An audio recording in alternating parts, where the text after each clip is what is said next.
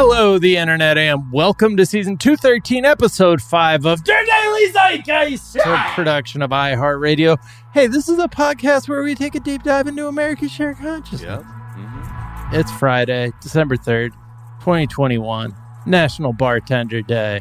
I don't even need to talk to you guys about that. That's mm-hmm. we know it, we love it.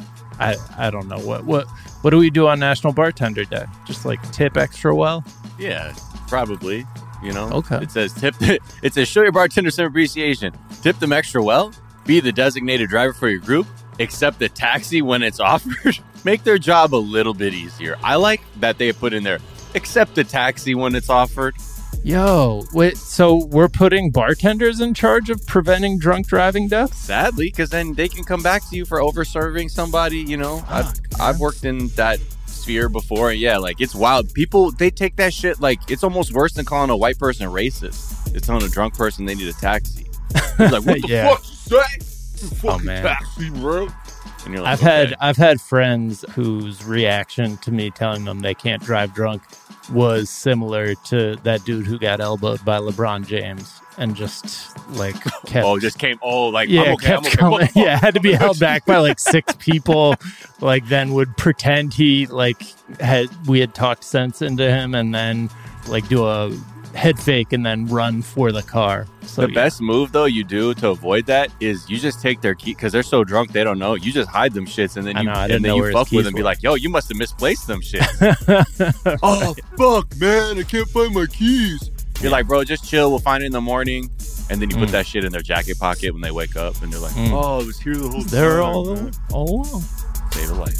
All right. Well, hey, my name is Mm. Jack O'Brien, aka I got brine on it. All these sides and no turkey. I got brine on it. Lemon, thyme, and rosemary. I got brine on it. Salty pink, but still tasty. I got brine on it. I just saved our Thanksgiving. That is courtesy of Warren the Werebear. Really just giving giving me the perfect song accompaniment to the video. You know, it- it's about it's feature length Yeah. video of my preparation of the Thanksgiving turkey that I'm making for our family.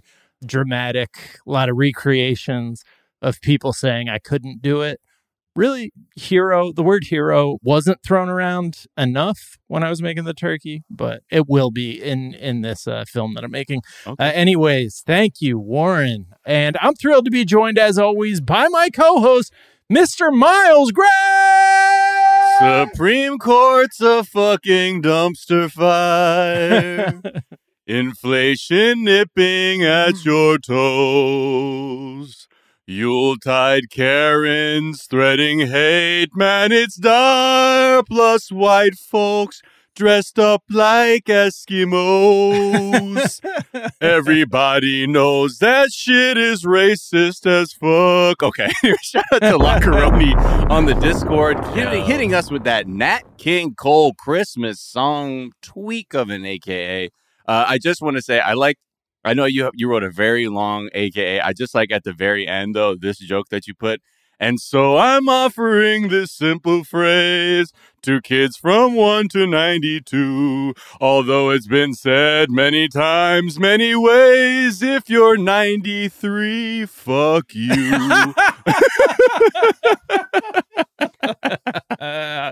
love it. Yo. Love it. Chef's Hell fucking yeah. kiss. Lacaroni. Wow. That's beautiful. Yeah. Well, well done. Well executed vocals. I gotta say, five Oh, stars out of five stars Thank you. all around. What what a joke at the end there. Well, we are thrilled to be joined in our third seat, Miles, by a very talented comedian and writer who you know from her podcast. What's your favorite Taylor Swift song? Please welcome the hilarious and talented Ellie McElvain. Wow, thank you. It What's is so up? thrilling to be here. I I've wanted to do it for years. I know, and your and your work always kept you away, and we found the time to get you on. Truth, Yeah. full full transparency. Ellie and I, we go way back, Okay. Way seven back. years back, uh, Mhm. from when we worked on YouTube Nation back in the day, Yep. And oh, then YouTube also- Nation. and then you went to college with Her Majesty.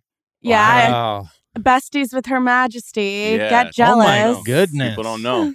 Wow. And then uh, Yeah. yeah, and, and look at you now. I, I'm, I'm- it's it's great to have you on. It's great to have you on. Yeah, it's really fun. Like, so I just, you, you said you might know her from her podcast. Absolutely not. It just launched, but um, oh, be humble. You're it's, so oh, humble, thank you. I'm trying to tap into that Swifty market. I'm a Swifty. It's called Oh, What's yeah. Your Favorite Taylor Swift Song? But I just, this is the first time in my life that I've like gone out on my own and I'm 100% working freelance. I'm doing some weird jobs and it's so fun. I love it. Podcasting is fun. it is, especially when you get to talk about shit that you like. We're getting good reviews from people who are doing that. Yeah.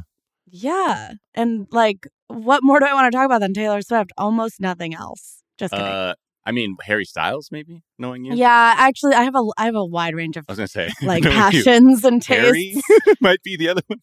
I I did s- I did save the ats on social media for so the on social media for my podcast it's WYFTSS or variations on that. Right. And I Mhm. did save the ats for WYFHSS in case I ever want to expand. There you Okay, go. When you want to get hairy with it, okay. I mean, I'm seeing people already having what's your favorite Taylor Swift song as their number one on Spotify Wrapped. Yeah. thanks. I think it was your mom, but that's I'm still pretty dope. sure- That pretty C sure it's my mom. yeah, okay. The That's Peloton. we uh. I got I got two DMs from from fans of the show who said that it made their top five. Hey. I don't know if you these are like hardcore podcast listeners though. So I th- but I think at the end of the day, like you know, you're talking about something you are. You're like a, a like you know fucking Taylor. Like Oh, when yeah. I don't Mm. know shit, I gotta ask you. I'm like, what's the album? What's this new stuff going on? And then you help Yeah. me understand. you you've but yes. occasionally come through for the for expert advice. Yeah, you know, here and there, here and there, for sure. Yeah. Yeah. Wait, and do you reveal what yours is, or is it just uh, No. is that that's the ultimate Oh, secret that's that the no big one will that's ever the big Series mystery of the podcast. I'll never confirm. Damn. Wow. You could probably guess based on things that I say.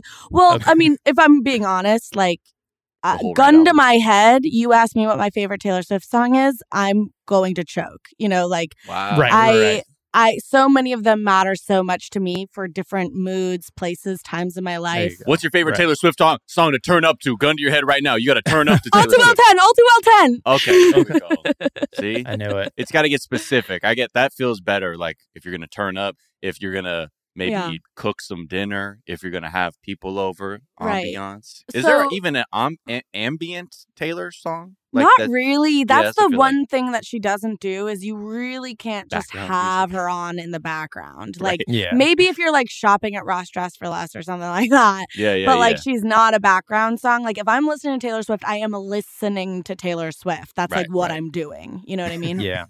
just rubbing your chin with like a notepad. Like, No, it's like it's like me, hands on my cheeks, being like, uh and so for those who's my my eyes were just like bugged out with my hands on my cheeks.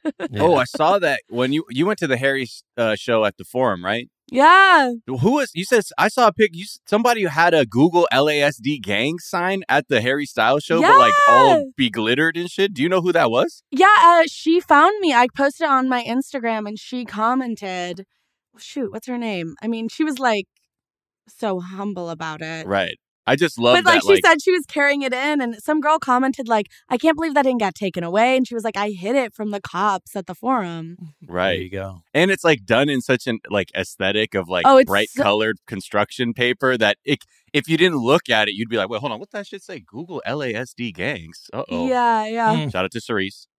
There it is. Yeah, this girl Katie Barr or her name is yeah, Katie Barr. Shout out Katie Okay. Barr, Shout out hottest Katie girl Barr. at the Harry Styles show. Yeah. There you Shout go. Cerise Castle. Yeah. Shout out Knock LA. Yeah, All shout right. out to Reese, shout out Knock LA. Um, really important investigative work. And like I saw like teen girls coming up to her and being like, What is that? And so I think um we got some Harry should be- stands uh Right. finding out.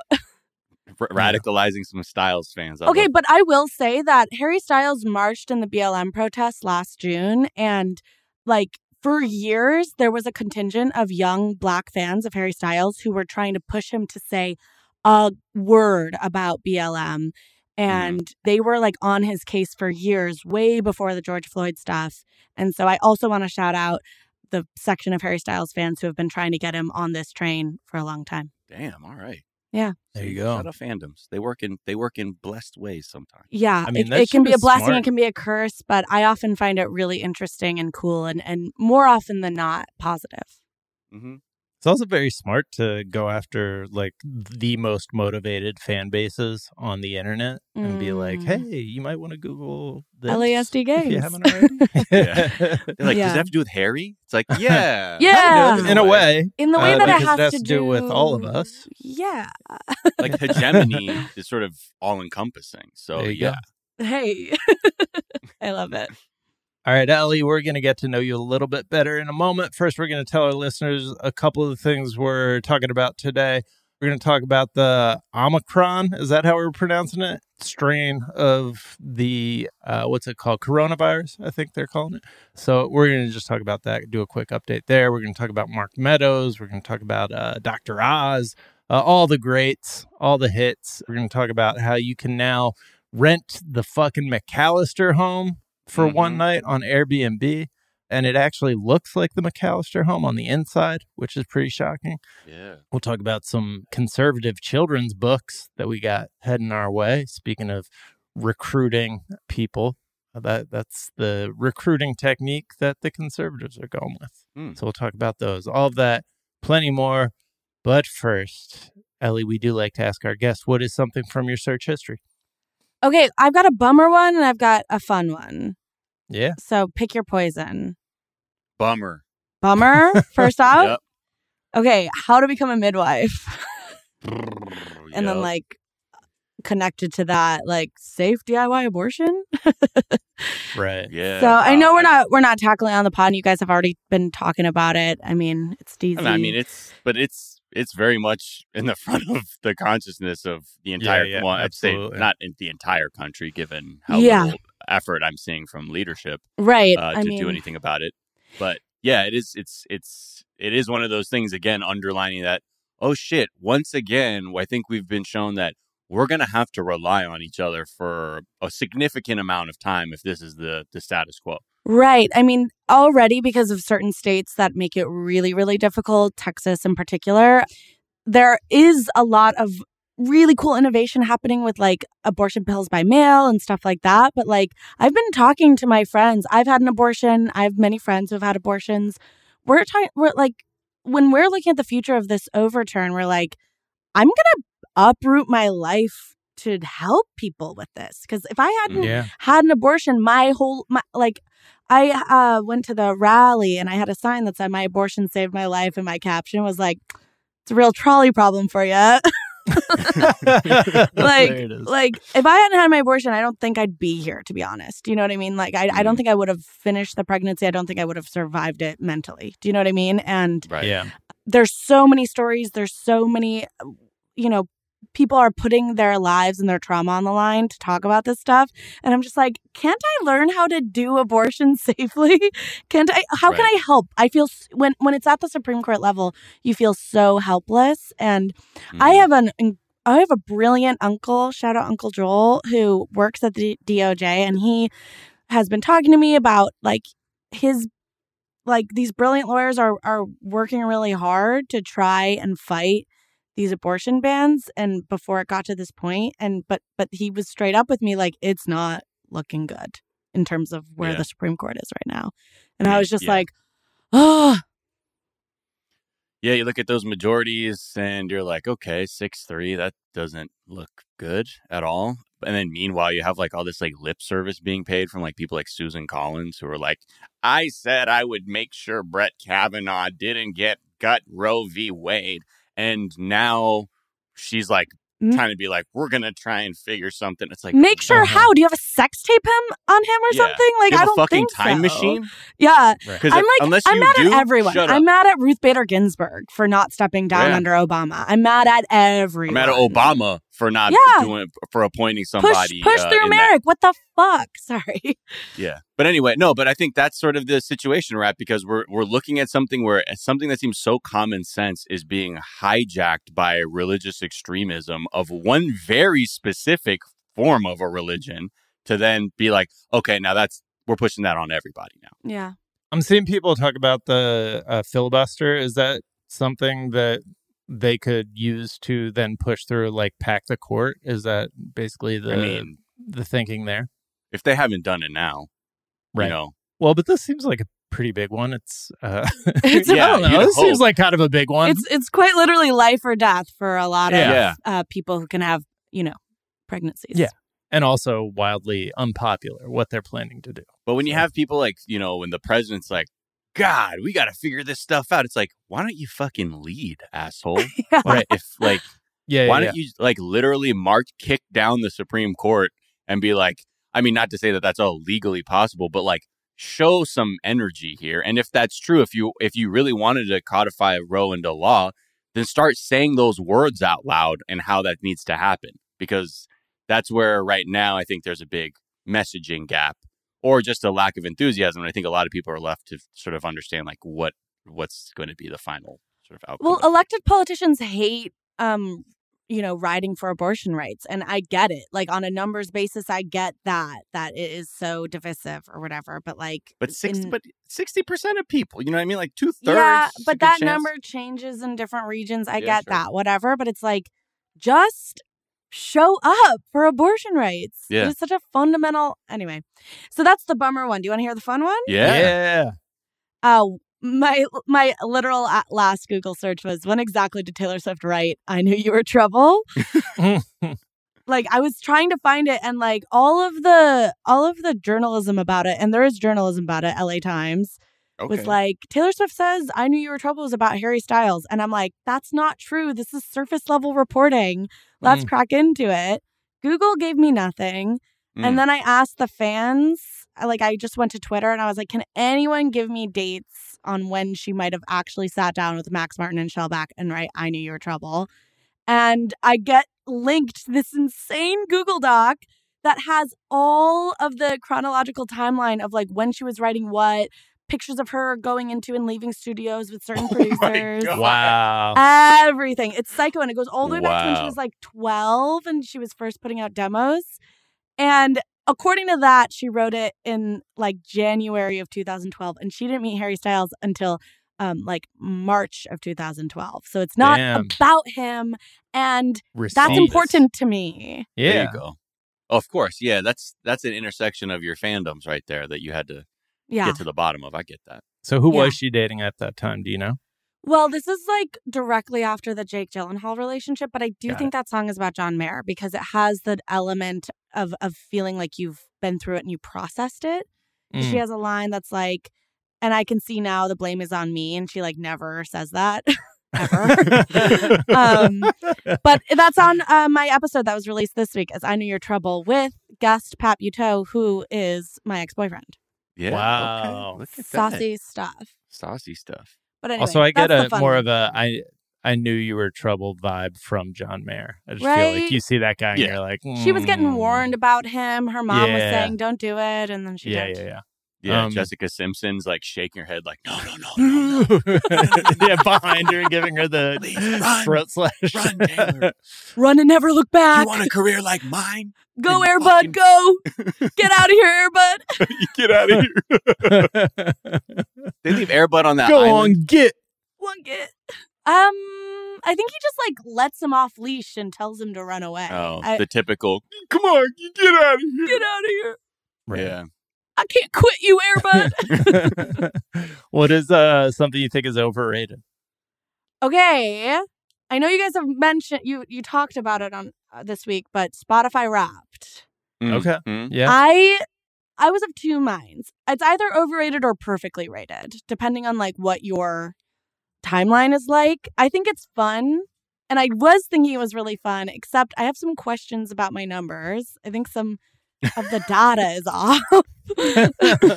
Oh, in what Like- sense? Lorde was in my top five, and I love Lorde, and I love Lorde's back catalog, but I hated the new album. So I was like actively not streaming her this year. And she was like my number three, allegedly my number three most streamed artist, and that just doesn't feel right Is it- to me. Mm. Are there playlists maybe it was coming on passively? Like you weren't intending to play it, but you're just rocking with some playlists and it was on there? I don't know. Yeah, I mean, I help. do listen to melodrama a lot, so it's Mm. possible. But Okay. I don't Mm. know. And then I found out that there's this intern, this girl who used to intern at Spotify. Uh, her name's Jewel, who tweeted And she was like, me watching the Spotify rap, knowing that I pitched this as an intern and I'm getting like zero dollars from it. Oh. And Yeah. it's like, it's just classic. And she's really cool about it. She's like, I get it. I'm not trying to litigate this or anything like that, but, But here's way, my pitch like- deck. And if you look at her pitch deck, it is, it looks exactly like how all the slides look for the new Oh, interactive wow. Spotify rap because she pitched it when they did Spotify rap where it was just a link. and you Yeah, get right. like a list or whatever. Right. And And this story pitch deck style. is like this incredible, like just exactly the genius brain thing a 22 year old would who's super fluent with social media would come up with. And, you know, Spotify has a statement that's like, we get a lot of ideas from, you know, oh shit. it's just Mhm. like, We hear a lot of ideas a lot of the time. yeah. So. And Jewel's okay. She's like presenting at Art Basel this weekend or something like Oh, that. shit. Yeah, she's cool. She's she's doing it, but it's still like the whole the ethics of internships and whatever. Yeah, for sure. And So also apologies to apologies for everyone because I'm I'm spamming the fucking timeline with retweets. Well, I do Yeah, think of I do think it's nice. I do really like that they have the podcast section because I really like using Spotify for podcasts more than Apple Podcasts. I always thought that was like annoying. And making podcasts big on Spotify is good. And this year everyone tagging their favorite creators and stuff, it rules. I think that's Yeah. nice. That's not overrated, but I wish I had a, I I just use the iHeartRadio app, so I don't really get those metrics, but I think it's coming down the road. I think uh, eventually, right? is that you just like being an iHeartRadio good company boy or no, it's, the just most the best flippant app, that- joke. and iHeartRadio is number one for audio, so Oh. it's pretty obvious. Oh, I love That's that. also, yeah, I love iHeartRadio. Yeah. Wherever you get your iHeartRadio. podcast, wherever you get your podcast. I don't know. yeah, yeah. No, no, actually, I'm just kidding. I def- yeah, okay, I'm on the iHeartRadio app. oh, Please- just kidding. Yeah, please yeah. don't no, shadow I was me. kidding. Oh, you thought? Yeah, no, I was kidding because yeah, of course we all use iHeartRadio. Oh, that's right. I'm not seeing your podcast come up on the iHeartRadio app anymore, Ellie. No. That's also, iHeartRadio, if you want a Taylor Swift podcast. Yeah. Just kidding. what is something you think is underrated? Okay, fancy nails. I got my first Ooh, Gel X okay, jelly. Okay. and I'm different now. I'm a new Yeah, person. chains. yeah. And I always thought that like acrylics were more trouble than they were worth. I was like, you can't pick things up or whatever. This this seems hard, and then they're expensive and whatever. But the, there's Mhm. m- new technology in nails. So this is sort of like a step down from acrylics, but a step up from just your normal nail. And it was so easy, and it's been so fun. I mean, I was sending sending off some clunky texts in the first hour mm-hmm. or two, but I'm Right. adapting. And I feel adapted, yeah, like okay. like look at who is she? Oh, Yeah. look You keep bringing him into Yeah. frame, and I'm like, okay, stunter, like get it, Stunner S. Thompson over here. Yeah, I feel I feel amazing. Like I feel like I walk with better posture now. Yeah. Yeah. There is something your your nails do feel like very like that shade of red. There's it's it's it's make it, you feel like an authority, an authority on something. Yeah, thank you. And like, Yeah. you know, like women, you know, people who who really like take care of themselves and do all that high maintenance stuff of nails, hair, hair did, nails did, etc. Like that Drake song. Mhm. Mhm. It's like it's like I get it. Like I, I don't normally go super high femme with stuff, but because I'm just lazy. but I got this done and I feel better and I feel like I'm more more. Yeah. Go Yeah. go go nab you a, a, a billionaire who's on their deathbed. Yeah. Their money. Be like, I did that That's shit so passively. There you go. Going out on a date with a male ballerina tomorrow. Hey. Wow. Is that called Yeah. a ballerino? Ballerino. That's what he said. Okay. Wow. Yeah. What? It somehow sounds way more Italian that way. Right. Ballerino. Yeah. I think he's from like he- Jersey, but yeah. yeah. Okay. I'd let, oh, do tell. I, will- I'll have Tony to get the update. Ballerino. Yeah. All right. Well, yeah. Your your extensions look great, and I agree. There that that seems to have been a huge breakthrough that I don't see mentioned like in the zeitgeist a lot. But yeah, The Gel my X. wife talks about the Gel X is like a constant uh, point of like these these are great. Uh, these make your nails a little bit brittle, but they're fucking awesome. Just yeah, it's it's big, it's huge. Yeah. I mean, we're not like hunting and scavenging for our food anymore. Like, I don't need my Right. nails to You'll be, be fine. strong. Right. Right. Exactly. That's right. And these days, I open a beer with a be- with a car key. Oh, I, Yeah. I did try to open a pop can and it didn't go well. Yeah, yeah. Oh yeah. See, that's where you might need that little, you know, adapter or something that Get bartender thing. Yeah. Yeah. There you go. Go go uh, find a bartender And thank them. Yeah. our national I'd bartender. like, can you open this, please? Yeah. Please. I'll get a taxi if you ask me to. All right. There you go, miss. All right, let's take a quick break and we'll come back and talk Omicron.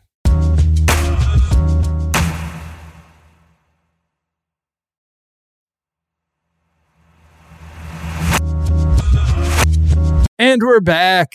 And yeah, it just seems like the main thing people are talking about, other than the impending loss of reproductive rights in America, is the Omicron uh, variety, varietal of coronavirus, which, yeah, I just like I've heard people say various things that are panic inducing. So I just wanted to like do a quick, quick run through of what we know and what we we don't know, Mhm. which is a favorite uh, catchphrase of ours from Just election know. season. What is in that Mueller report? We just don't know. just oh yeah, don't that's what it was. The Mueller report. What's in the Jesus. Mueller report? And that was not great news. It turned out. It so was sundowning Batman's diary. You're like, oh no, this is not good. God, that's what I in the thing about like conservative books that we'll maybe get to later. I was writing that I feel like that whole thing about like RBG is my queen and like all the like culture stuff from the Trump, like the sort of lib culture stuff from the Trump administration, like now feels like wild dated and the the Mueller thing probably the most dated being like Mueller is fucking Batman, dog. Mueller is Mueller is like so hot. I would fuck Okay. Mueller. Yo, lib lib Okay. canonizations are just peak cringe though. Bruh. like it's like that is not it, fool. And you're further underlining why you don't. Okay, anyway. Yeah. I just don't. Back to the Yeah, I don't think we should have crushes on any of our elected officials or Yeah, whatever. especially people who headed up the FBI. Yeah. maybe, maybe not great. But he looks like my grandpa. But yeah, when he started talking, that was one of the wildest things so ever. I, where you're like, like, "Who me? What? You're supposed to be like, you got Mueller." And Yeah. like talk like a fucking 1950s like film noir oh, like private. eye. gumshoe. Yeah. Look what I got So he here. like, See, "Hello." Trump was in a whole lot of malarkey. He was a fucking. He was an old prospector instead. Yeah. Anyway, All right. Uh, so But we don't know about Omicron. We don't. The one thing we know about Omicron, based on structure, it seems more likely to be contagious because it's got, and I'm going to quote from multiple articles I saw, more viral grappling hooks. Cool. That metaphor in multiple proteins? places. So let's go with it. But yeah, it seems to be spreading pretty rapidly in South Africa, which is why people are panicking. But there are some pretty big unknowns that I feel like should give us, I guess, not necessarily hope, but at least like patience, wait- like pump the brakes before you decide to panic. mm-hmm. So, what one thing that we've talked about from the beginning of this, and it doesn't seem like it's come to bear thus far in this pandemic, but many viruses, as they mutate, get more contagious but less deadly. With the idea being that the more deadly or dangerous the like variant or the mutation, the more likely the viruses to like you know kill the host quickly knock them down so they can't leave their house and spread it like mm-hmm. ebola is the best example of this super deadly to the point that pe- it would kill people very quickly and they wouldn't be able to kind of pass it on and it was also pretty evident like nobody was just like going to work with a With you know, like, Ebola. case of ebola Yeah. Hot Red zone, baby. eyes. Yeah. yeah, but and then the sort of alternate side of this is the cold virus, which, you know, doesn't really kill many people or really knock you down so hard that you stay home from work or school. So you've just got a lot of carriers out and about and sneezing on people and things. And so that is why it's like just been with us and is the most omnipresent virus. So some people are thinking slash hoping that's what's happening here. And one kind of detail that I found that made me slightly hopeful is that they so one thing they're doing is testing the wastewater in South Africa, which is gross, but it's a good way of finding out like just how much of this virus is in the population. And it's fucking everywhere. Like it's really like they they were shocked by how widespread it is but we're not seeing a lot of people reporting like being sick with it which you know could be that it's just a lagging indicator like that they just haven't developed symptoms yet or it could be that it's a milder disease and that even though it's everywhere only like not that many people are actually getting sick and going to the hospital. We also don't know if like previous vaccines like how well they're going to work on it but you know i i think the big unavoidable factor that should give us hope or or would give us hope if we lived in a more like just global society is that we have vaccines, Mhm. better vaccine technology to create vaccines that adapt to new variants. And we now have medication to treat people who have already caught the disease and, you know, are sick with the disease. Like, and they're in pill form and not shots, which have, seems like that should make it much easier to distribute. So I think just the main the main takeaway for me as of right now is we need to get our governments and corporate overlords to let people have those tools because we have Yeah. the tools to fight this no matter what. It's just a matter of like we don't have the people in power who are willing to use those tools. Well, I mean, I think it's it's there's yeah, there's plenty to pump the brakes on the panic. I think that's what even like the White House was just saying for the very similar thing. It's like, look, we're watching it. You know, I think the the White House is just now recommending that they're trying to get rapid tests for people as quickly as possible and have insurance cover that. Because yeah, I mean, I think that's also been a, a just part of the strategy in this country that's been lagging like epically that getting a test or having an at-home test is like you have to go on StockX to fucking buy one because they're so rare at the moment. Yeah. Or you got to go to like a clinic and like take a huge chunk out of your day or time out of your day to do that. So, yeah, you know, I'm just I'm just waiting, waiting and hoping for the best. You know, Waiting and hope. that just waiting and hoping. Don't want to don't want to jump to conclusions quite yet. But. Yeah, I You know, will don't say that like it seems like we have the tools to handle this, but Omicron does sound like the big boss, like at the end of a Yeah, it video game. Like it Yeah. sounds scary. They Yeah, gave it too cool a name. like who Like, decides on these names? It feels like they should there should be a little bit more market research into how scary that sounds. right. Or ma- It's maybe They to people ch- do need to be scared, or maybe they don't. I don't know. It's Well, they the Greek change it. alphabet, but Yeah. they went from Oh, the Greek alphabet? a- yeah, they skipped a letter though, so it was like beta, which we were like, this ain't shit. We can take this motherfucker down. Yeah. I'll steal Uh, your girl. Delta, yeah, but then they they skipped to Omicron because they were like, ooh, that sounds like a the villain from a Transformers. Movie. We're not going to do Let's. Epsilon, I guess. right? yeah, Yeah. well, they they they skipped new because they didn't want people to get confused by being like the new variant. Right. and then then the next one would have been XI, which they would have been like conf- conflating that with like she in China. So they're like, okay, let's go to Omicron because this is All right. the other two are just going to confuse the fuck out of people and give people too much weird shit to like yeah. rhetorically. To, At to, worst, you this know. sounds like a villain in like the Transformers movie or something. So Right. it's definitely a Pokemon, like you know, Yeah. evolved Pokemon for sure. Yeah, Omicron. yeah. Got a bunch of like boulders on his shoulders. yeah, yeah, one hundred percent. Mhm. Just spike proteins. You know what I mean? Grappling hooks. If you will. Grappling hooks. Yeah. Uh, we did want to just uh, shoot down real quick any hope anybody had that Mark Meadows was going to like be any sort of help in anything because we talked about how his book's coming out that reveals that Trump tested positive for COVID before like meeting with a bunch of Gold Star families. Like basically, just he endangered a bunch of people's lives. The media was like, "Whoa, that's a that's a a big bomb drop," and then he just walked his ass out onto Newsmax to. uh you know, clear up exactly what he meant by Yeah. this. Pretty straightforward. Seems like a book should give you enough time to make it pretty clear what happened. But what are we hearing from Mark now? I mean, look, yeah, Trump got angry, and when when you see someone just jump to Newsmax, oh boy, it means that maybe somebody's got some splaining to do. And in this case, it was indeed Mark Meadows who just said, Oh, that book that said uh, he was sick. Okay, let me clear that up. Meadows, the author of The Chief's Chief, joins us now to talk more about that. You've been a, a popular guy in the last uh, week or so. Mark, it's good to see you. Um, I want to start off with the COVID story. The media is going nuts with the story. Uh, I believe the president says it's fake news. What, what is the story here?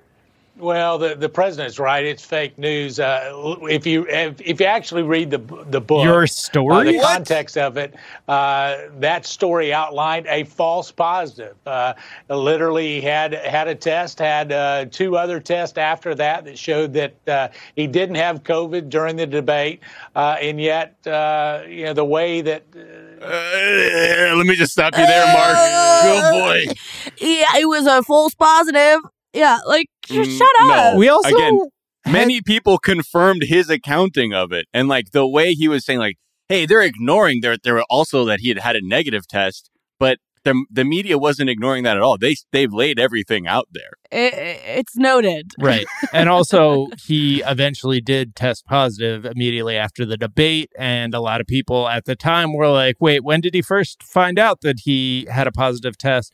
So like there were already signs that y'all were lying at the time and that you knew what you were doing was not what you should have been doing. Right. 100%. And in his book doesn't he say like he or no, I think it was people like found pictures of him addressing people and he like has this of Trump addressing people and Mark Meadows like has his head in his hands. He's like, "Oh fuck." We're so yeah. fucked. He's kidding. Hey, but um, the president's right. My book is false, so don't yeah. buy it. Whoops. Uh, you're right. It is. It, it is fake news. You can't trust these jokers as far as you can throw them. That's you know. True. Wait, I but mean, you're the author of the book, right? Right. Don't don't trust me. Don't trust no. me. I'm an untrustworthy source. So please. I'm. I said. I'm a stupid fucking idiot. no, and, and here's the thing: the president is right. I'm an ignorant little asshole.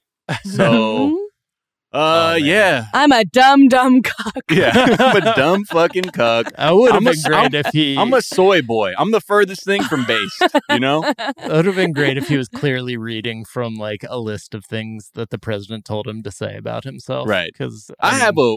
He was doing that, but I just wish it was a little clearer. I have a glass jaw. Probably. I bet I couldn't. I probably couldn't take a punch in a fight. I'd probably go down real easy. Uh, they don't have a term for me because micro penis does not cut it. It is actually inside my body. it's just right. Yeah, he again, like you're saying, Jack. Like, if this is what this guy is doing after he went for his cash grab, I mean, book to try and make a little bit of money, that he would just about face go out there and be like, "Yeah, that's a that's all a lie." Basically, right? What is that? It truly like, what does that mean when he has to go to the January 6th principal's office? Up on Capitol Hill to go give testimony to that committee, I don't know. I'm not sure what he's going to say. Like, I guess in the most terribly optimistic sense, it's that he's trying to like walk the line up until the last moment where he's like, I just got to get to that point. Then I'll be the hero at the at the January 6th thing. I'll get my name back, and then I can be off this. But this does not this this does not look like that's even close to what's happening here. I'd love to see him give himself a Trump nickname, like that Trump, like Narc Meadows or something. Oh yeah, uh, wow. That would. That what would... are these like Trump guys like when they say they want like public, they want to be back in the public good graces, or they that they're making moves to do so? Like, but like, do like, do they do they really care about that? I don't know. It's so strange to me. All of these like moves to be considered. Oh no, actually, I thought Trump was bad, but like all your buddies don't. Right, all right. the rehab. I mean, it all depends on how, you know, you, you see it in, in many different ways. Like people get that if you're not big enough, like a lot of former staffers are like, shit, I can't get a job fucking anywhere in DC right okay, now. Okay, yeah. okay. I was I was wondering. I have so little context for like sort of the DC how things work. You would think that they would be pretty numbed to the idea of the way people crisscross those lines. But I guess Trump sort of changed everything. Yeah, I mean, and I think, but most, yeah. but the higher profile people aren't having trouble at all. That's for sure. Right. They can keep grifting on the proximity to Trump, you know, for a while. It seems. I mean, speaking of moves, you'd understand his rehab strategy if you saw his Dancing with the Stars audition tape. Oh, no. Mark Meadows has, that was as Miles puts it, honey in his hips. Uh, no, not yet, but that's going to. Uh, it's it's when coming. he comes out. Yeah. Doing the lambada, Mark Meadows. Like, oh, Wait, wait, is this a bit or is this Uh, real? it's a bit. Uh, It's a I was bit. just saying 'cause Oh, Spicer- Sean that- that's the direction Spicer went. So Yeah. uh, Okay, well that's that's why I was I was like I was like, wait, I heard about that, but that wasn't him. Okay, sorry. Yeah. Idiot. I'm a dumb cuck. oh man, I really hope Trump starts writing his his appearances for him. I just love the idea that he, he'd he'd have It to, is he'd- fake news. He'd have to self own like that on script. Yeah. Here's your script. Now go read it, you little fucking puppet cuck. And Go so your it. book is saying that he was reckless after testing positive. Who you're Nope. talking about? Uh, Narc Meadows. That guy's a fucking loser. What? sir? Mr. Meadows? I'm Mr. sorry. Meadows. What was that? Yeah, don't the listen. third person? That guy's a fucking loser, man. I bet his wife cheats on him all the time with guys with bigger biceps than him. guys with Christmas hams for biceps is probably what she's into, not me. They call me Noodle Arms Mark. anyway, what's your next question? The book comes out uh, in two weeks. Uh, bookstores everywhere, December 14th. just sweating bullets. Just but yeah, you've many people like, and that's, but that's what happens. You go and you want to step to Trump, like, or, and be in proximity. You you basically give the keys up to your dignity at that point. So yeah, yeah. you know, it's it's it's, but it's a it's a pattern. If far if there are way too many people are willing to engage in. Yeah, yeah, yeah. All right, let's take a quick break and we'll come back and talk about the Home Alone house.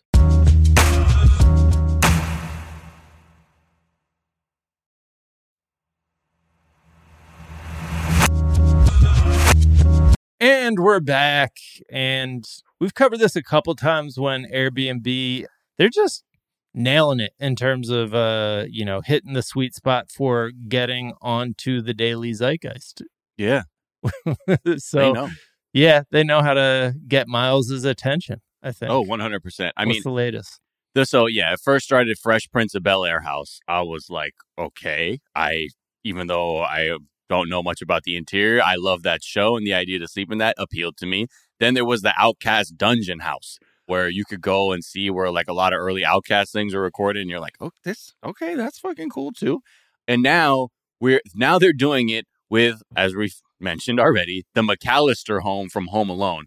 And yes, it's the fucking house from the first movie. And like they even have that little fucking brass like messenger guy like statue that was at the front of the of the, Yeah. the steps steps that gets Knocked knocked over. over. Yeah. Yeah. that shit is there. And so you know, like with all these, it's really not about like a money making thing. It's typically just to like create buzz because I'm there's like a new Home Alone movie coming out because it's only like twenty five dollars for a night, and it's like four people can stay there.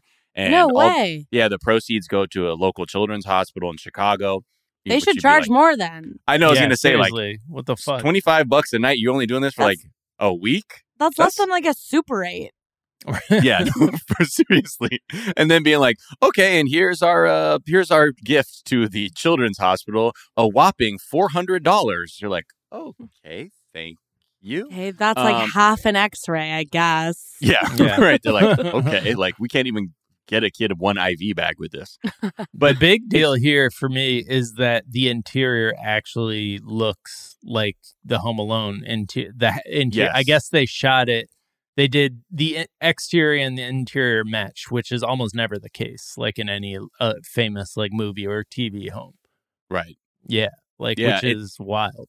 I mean, exactly. So most of the time, and with within our document, our other writer J.M. McNabb was just like, you know, I just got to point out that this house didn't act. They didn't actually film everything inside this house. They built a fucking like a two story set inside of a high school gym because they couldn't fit all the crew and stuff to shoot in the house.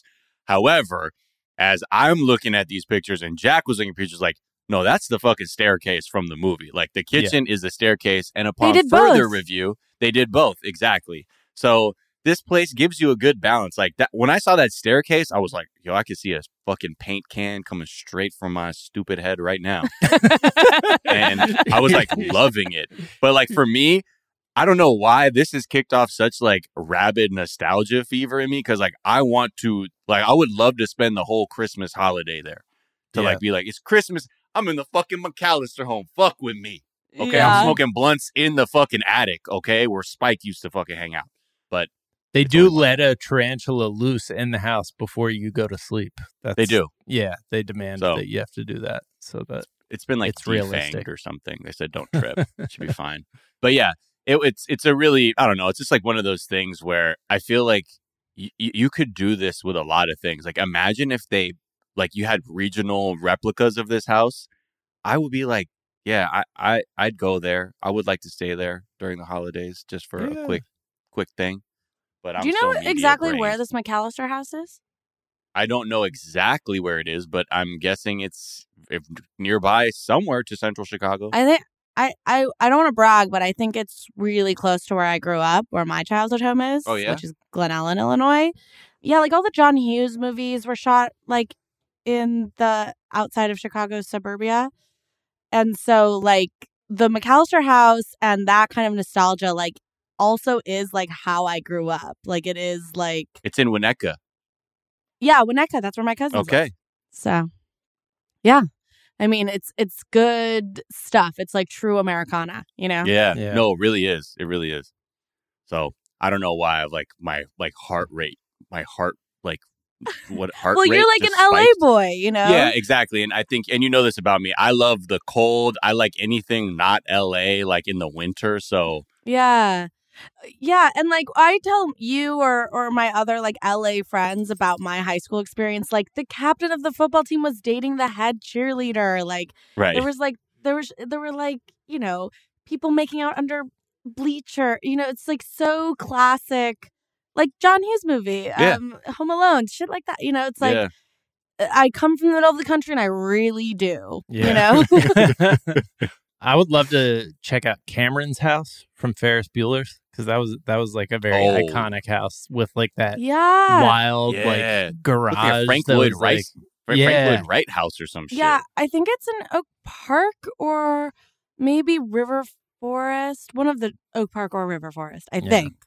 But yeah, that's cool stuff. I mean, there's a lot of like wildly cool architecture in yeah. the Island Chicago Park. area. Damn, you nailing it. I The had Ben Rose house. Oh, wow.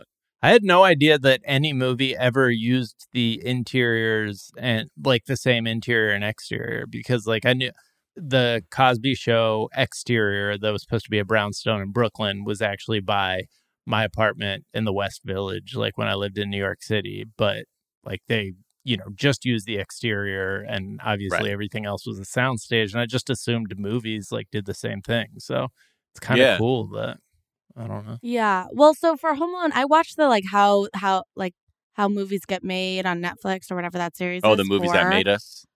the movies that made us. Yeah. I think. Uh, uh, Or on, whatever and they had an episode on Home Alone, and they did specify that they had that recreation in the gym so they could do those practical effects. Right. Oh, like And all not, the destruct- not like right. fucking ruin a beautiful home. Huh.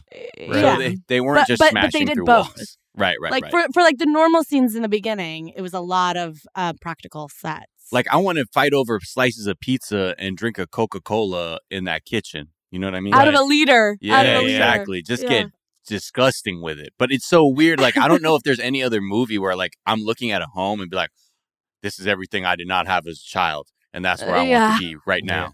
Yeah. The I mean doing the fake party with the train set with the cutouts on it, the Michael Jordan cutout Yeah.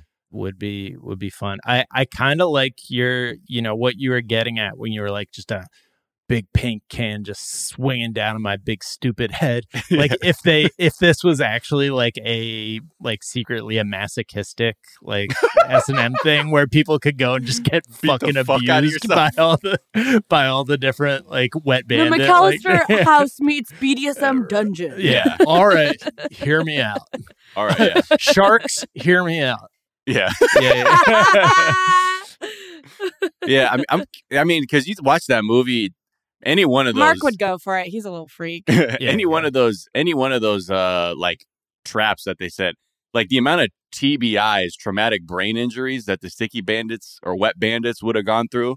You're Yeah. like, it also gave me, I remember as a kid, a completely upside down understanding of physics and what like the human body can actually like what, handle. what you can survive. Yeah, yeah, yeah. like yeah, you should be able to take a fucking paint can being full steam at your face and you won't bleed yeah. until like I remember running into like a like a basketball, like you know where the hoop, the the post, like where the hoop is sort of secured at a park, like in concrete. And I ran into them shits as a kid, and, like busted my shit, and I was like, "This is not like Home Alone." I remember having like a memory, like, "Fucking lied to us, man." yeah, I remember I got um I was a goalie in soccer and I hit my head fully into the side of the goalpost. And I remember just being like, Oh God, this was not like the cartoon. Yeah. Right. Like I had a bump, like it was a cartoon. Oh Right. shit! but it was so bad. Uh, yeah. Did it make And that sound what- when it came out of your head? Did it go? Yeah, it did. And I was like, where's that coming from? uh oh.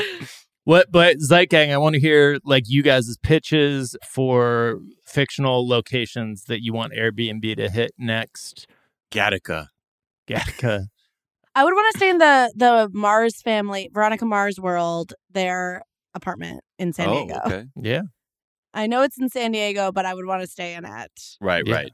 exactly as think. it is in the TV show. I feel like Full House for some reason, even though that's definitely not like what that place. I feel like that happened, but no. I That, mean, that's again, that's all exteriors too. Like Yeah, it's That's just all- exteriors. there's but nothing that'll like, match built that, that's yeah. why I think this really appeals to me because it's like it's it like it feels so authentic rather than just an, like a location for exterior shots. Yeah, yeah. yeah. And I think they should like so, somebody should just make it their whole business model to like build these like experience Yeah. things since like so so much of what like Like Levittown, we but spend money on. Yeah, yeah, yeah, exactly. Hughesville. That would be Hughesville. great. And any John Hughes film, they have faithful replications of those homes. Yeah. yeah. I mean, like Harry Potter world is so huge and I get it. Like I love Harry Potter stuff Mhm. and um I'll admit to that. And like when you go to Harry Potter world, I took my mom there. I surprised her and and got us like fast passes at Universal and we went to Harry Potter world and she's a huge Harry Potter fan. She'd never even she's an adult, so she never thought about going. She walked in, she starts sobbing. She's Wow. freaking out. I have a video of her and she's just going, "Oh my god, a Bertie Bott's or Hogsmeade." And she's like, she's Yeah. so cute, and she's flipping out, Right. like crying, so like cute. I'm in Harry Potter world. I didn't think I would ever make it to Diagon Alley. Literally. yeah, I mean, I feel like that's how I'm going to be on the Star Wars hotel. Oh, uh, like yeah. when I step on a ship and I'm like, "Yep, all right, so I'm a, I'm just going to record the podcast from here." Well, have you been? now Have you on. been to Disneyland? The No, not the since new- the not since they opened up that that shit. No, because in the, I remember in the early days it was really hard to go. Then the pandemic hit, and then I'm just like, nah, well, one day. But Yeah. Okay. yeah, I will. I will. Okay. All right, let's talk really briefly about these uh, conservative children's books that are coming. I, I feel like this is very reminiscent of like the day how conservatives reacted to the Daily Show. That like mm. they, you know, once the Daily Show Jon Stewart edition was like done and in retrospect somewhat embarrassing like in some ways then they like created their replica of it and it sucked with Gutfeld. But so we like I, I feel like that's where we're at with like our children's books that are like about RBG or like the Marlon Bundo book from last week tonight, which is actually pretty delightful. And I have both of those on my kids' bookshelf. But I feel like we're past that point where we're like just creating these like trying to turn people who are like politically convenient heroes into like children's heroes. I feel like that feels weird in retrospect. Right. And yeah, anyways, uh, conservatives, now that it feels weird and bad and like outdated, conservatives are going to start doing it, which seems to be their general, you know, metabolic rate for culture. Yeah, because if you know their whole thing is like they're indoct they're we're letting them, them indoctrinate our kids, man, with yeah. concepts of fairness, equality, Yeah. you know, mutual aid and responsibility, altruism, reciprocity. What the fuck is next? Yeah. You know, like that's really because when you when you just boil it down, that's all it is. And yeah. and I think because they look at too how much like demographically uh, younger and younger generations are just skewing more and more liberal, progressive, even like socialist, that they're like, fuck it, man. Put put a fucking children's book about how Amy Coney Barrett is like a cool person they should look up to, and maybe Yo. that'll stem the flow of progress. So I mean, they are first of all they're trying to like it's not just about the Marlon Bundo or RBG books or whatever, like the books about becoming a anti-racist as a baby. They are like trying to get kids books about Martin Luther King Jr. banned from school libraries, and so on on the other side of that is like you said, Miles, they are dropping a series called Heroes of Liberty Oh, right. good. and they it, they're debuting with three books about Reagan, Thomas Sowell, and Amy Coney Barrett. Oh, you love it. The Amy Coney Barrett book, the cover looks like it's from a Goosebumps thing. It's Oh, yeah. her reading to her kids, but like one of her kids seems to be like clinging to her arm in like fear and looking at a ghost like off out of the frame.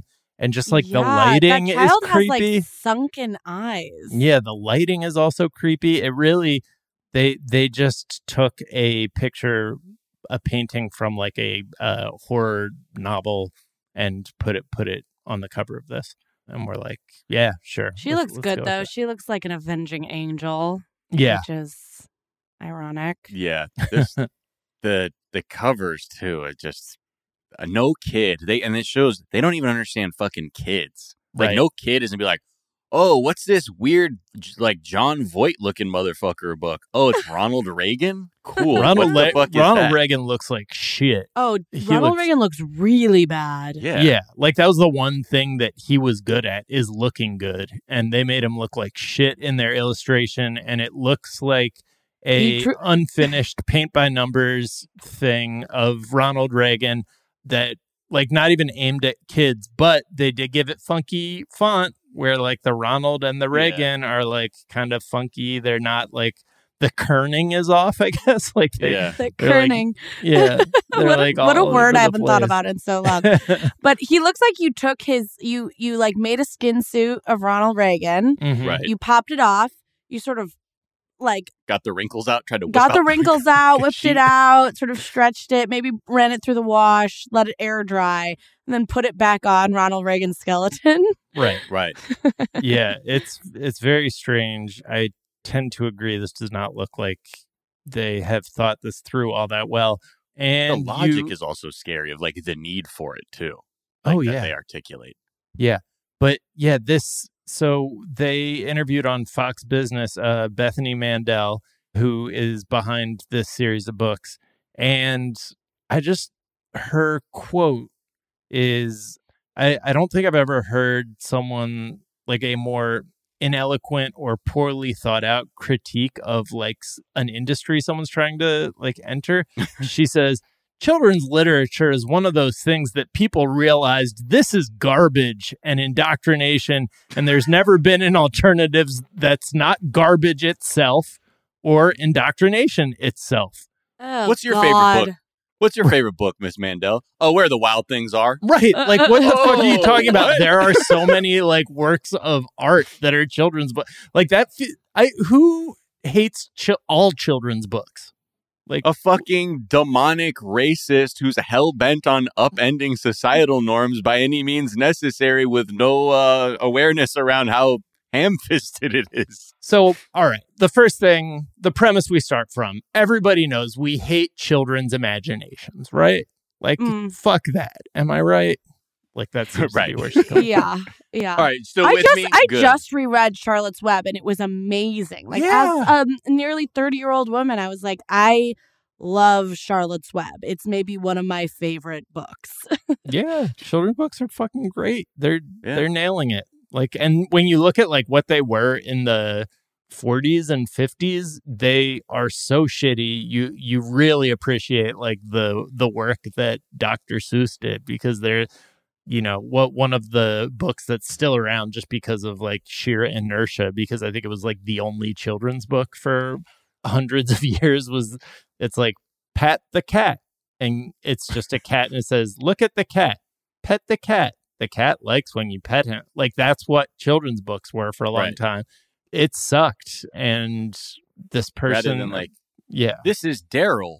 and he just bought a lower receiver for an AR on the dark web. when he gets it, he'll be able to make his own assault rifle because the feds don't know when to fucking take their nose out of shit. It's like, whoa, what Yeah. the fuck?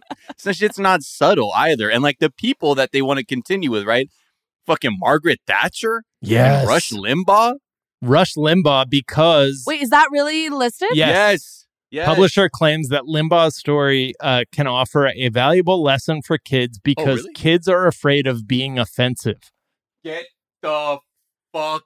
Have Kids- you kids ever are not met- afraid of being Have you ever offensive. met a kid? Uh, have you ever met a human being under the age of twelve? Like My- they Yeah. Only My talk str- about poop and pooping and Yes. farting and penises and vaginas and that's yeah, it. I had a five year old grab my tits the other day and I didn't Yeah. take him to court over it. It's like he's an he edgy went, comic. "Ah." It's what it's true though. Like I, Hong Kong. my my, my Yeah, yeah, struggle since childhood into adulthood is to become less offensive over time.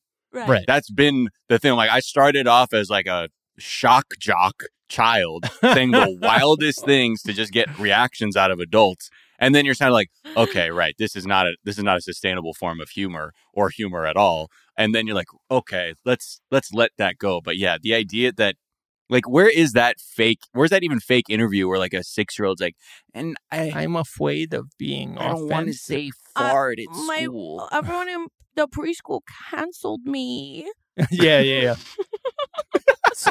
So, Dana Loesch, one of one of our other favorites from the uh, conservative movement, used to like. I, probably her most iconic moment was those like NRA videos where Right. she was like, "They're die?" coming for us. Let's Yeah. fucking kill people." So she just dropped a children's book Oh, because she just gives off that like person you would never leave in charge of your children if someone literally had a gun to your head. yeah. uh, she just Between dropped a, a children's a, a starving wolf and Dana Loesch, Yeah. she'd be like, I'm gonna chance it with the wolf. Yeah, the wolf like probably has a you know maternal instinct somewhere Yeah. in there. So she just dropped a book called "Paws Off My Cannon," uh, and it's about a gorilla named Bongo Oh boy. who uses a cannon to keep hyenas from stealing his cupcakes, even though his town wants to ban cannons. Oh my god. So it's teaching kids that if someone tries to steal your dessert, you should be allowed to murder them. I guess is the point. Yeah, like I don't know how there's anything aside from using arms to protect your property that Yeah. anything a, a child gets out of that. the she she dropped a promotional video on Twitter to promote her book and the video was aimed at small children and featured a moment where a bunch of CGI machine guns take the shape of black wings behind her turn her into a, like a angel of death Yeah. you know cuz kids love that sort of shit Yeah. Hey, do you want this fucker telling you're reading your kid's bedtime story? Because the fucking machine gun wings? Okay. Yeah. But yeah, I, that's like the funny thing too is like even with these books, right? They they they try so hard, if, or you know, to to like sort of normalize or mainstream them, but it's like they're also so greedy. Like they just insist on selling it in a way that isn't like how most like publishers of kids books would be, where they're like, right oh yeah, let me let me get it to Amazon or let me get it to this place. Rather, it's just going to end up being, yeah, you can buy it from our one website, and it's you can only buy it from me, and it's also a pyramid scam. Yeah, yeah, yeah. These are so it's part of Brave, like that's the publisher's name. Uh, you can be a Brave mom, which means convincing other families to sign up for the subscription. But don't worry, but because for each new subscriber you recruit, you earn valuable Brave bucks. and yeah, so it's just a pyramid scheme for shitty kids books. Brave books, dude. If you're a brave, and again, so regressive and gender normative, it's got to be the brave moms. That's who we got to go after, Yeah, yeah, yeah. and then it recruit other unwitting, you know, people from your your PTA group or whatever to buy a crap book about fucking Ayn Rand or some shit. Yeah. You can also get a Dan Crenshaw penned book about the dangers of cancel culture set in an underwater city surrounded by seaweed, in which offending citizens are expelled via the raft of shame. or a book by Jack Posobiec Oh, called The that Island of Free Ice Cream about the dangers of socialism. the island of free ice cream. Like this shit is so dumb. It sounds like bad comedy writing on our part. Like we're Right. making this up and are the worst comedy writers ever. Like, um, I, this sucks. I will say that any kind of public figure releasing a children's book who like their job isn't being a children's book author just reeks to me of like I lost a lot of money and I and I need a new income stream. Case in point, Jimmy Fallon has a lot of children's books. yeah.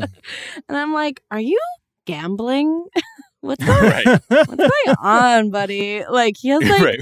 the dumbest children's books. Like there's one called This Is Baby. I just remember having to pitch ideas to promote Jimmy Fallon's This Is Baby book and wanting to like walk into the ocean. Right. Um, Ugh.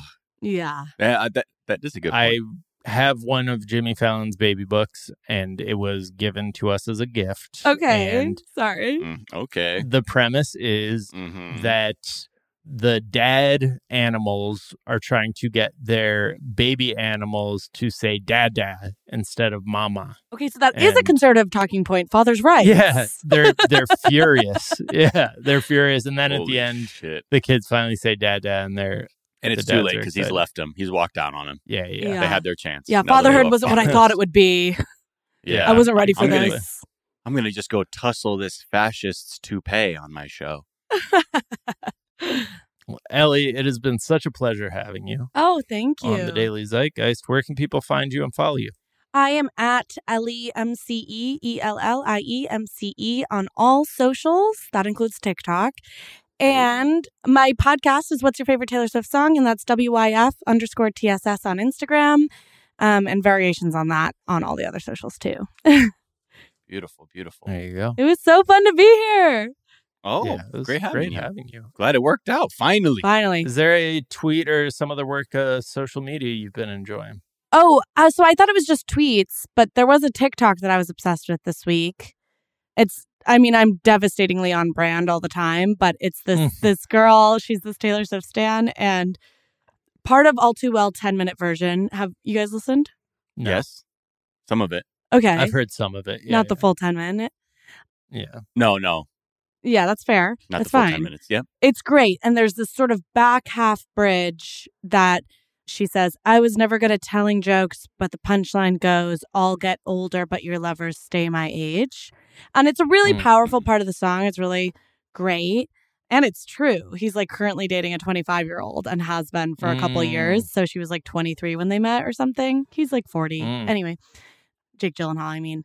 But there's this girl who did a TikTok where she it goes, I was never good at telling jokes, but the punchline goes, and then just like like in a janky voiceover with the audio, she goes, I'll get hotter, but you'll always be five eight. yes. This this like that's one of my favorite things about stan culture is just all of the media that goes out that just takes something that's maybe a little too self-serious or or deep or something like that and they just go nuts with it. It's so good. Right. That's awesome. Yeah. Miles, where can people find you? What is a tweet you've been enjoying? Twitter, Instagram at Miles of Gray. Also, the other show, 420 Day Fiance with Sophia Alexandra. Come through for that one if you like 90 Day. Some tweets that I like. First one is from uh, Naomi Ekperigan at Blackdress. Tweeted, me running into people post quarantine. How's your baby and your husband? Them. We're divorced and my baby is seven. Me. Okay, bye. and then uh, Jabuki at Jabuki tweeted, I need this booster in me swiftly. No Taylor. That's great. I'm gonna choose to take that as not shade on Taylor, and I don't think it is. Nah, nah, nah. You I don't know you where Jabuki stands on Yeah. Taylor Swift. I bet he doesn't care. I don't know. Nah, he doesn't. He seems like he has bigger fish to fry mentally. Yeah. I mean, are there bigger fish, Miles? That's the question that than we should all be Oh, asking right. ourselves. Yeah, and then you have Swifties coming for me like, you're saying there's bigger fish than Taylor Swift? She's bigger than God, homie. She's pretty big. Let's see. Uh, tweet I've been enjoying Jesse at Mama Jesse C. Tweeted by the age of 40, you should have 60,000 variations of the same password. Which I do indeed. God, yeah. Yeah. You can find me on Twitter at Jack underscore O'Brien. You can find us on Twitter at Daily Zeitgeist. We're at The Daily Zeitgeist on Instagram. We have a Facebook fan page and a website, dailyzeitgeist.com, where we post our episodes and our footnotes. Where we link off to the information that we talked about in today's episode, as well as a song that we think you might enjoy. Miles, what song do we think people might enjoy? Enjoy. Just uh, you might enjoy Enjoy, this one. It's called "Look What We Do" by Benny Sings and Jones, and it's just a great, like, you know, kind of poppy funk track. I'm trying to think of who I'd compare it to. Like, it's kind of like if you like Steve Lacy or someone like like the Kali Uchis stuff, like instrumentally, backing track wise, it's like that. The vocalist, I wouldn't. I'm not gonna say that this is like Kali at all, but it's you know, if you fuck with that, you're probably gonna like this track. So, "Look What We Do" by Benny Sings. All right. Well, go check that out. The Daily Zeitgeist is a- is a production of iHeartRadio. For more podcasts from iHeartRadio, visit the iHeartRadio app, Apple Podcast, or wherever you listen to your favorite shows. That's going to do it for us this morning, but we're back this afternoon to tell you what's trending, and we'll talk to you all then. Bye. Bye. Bye.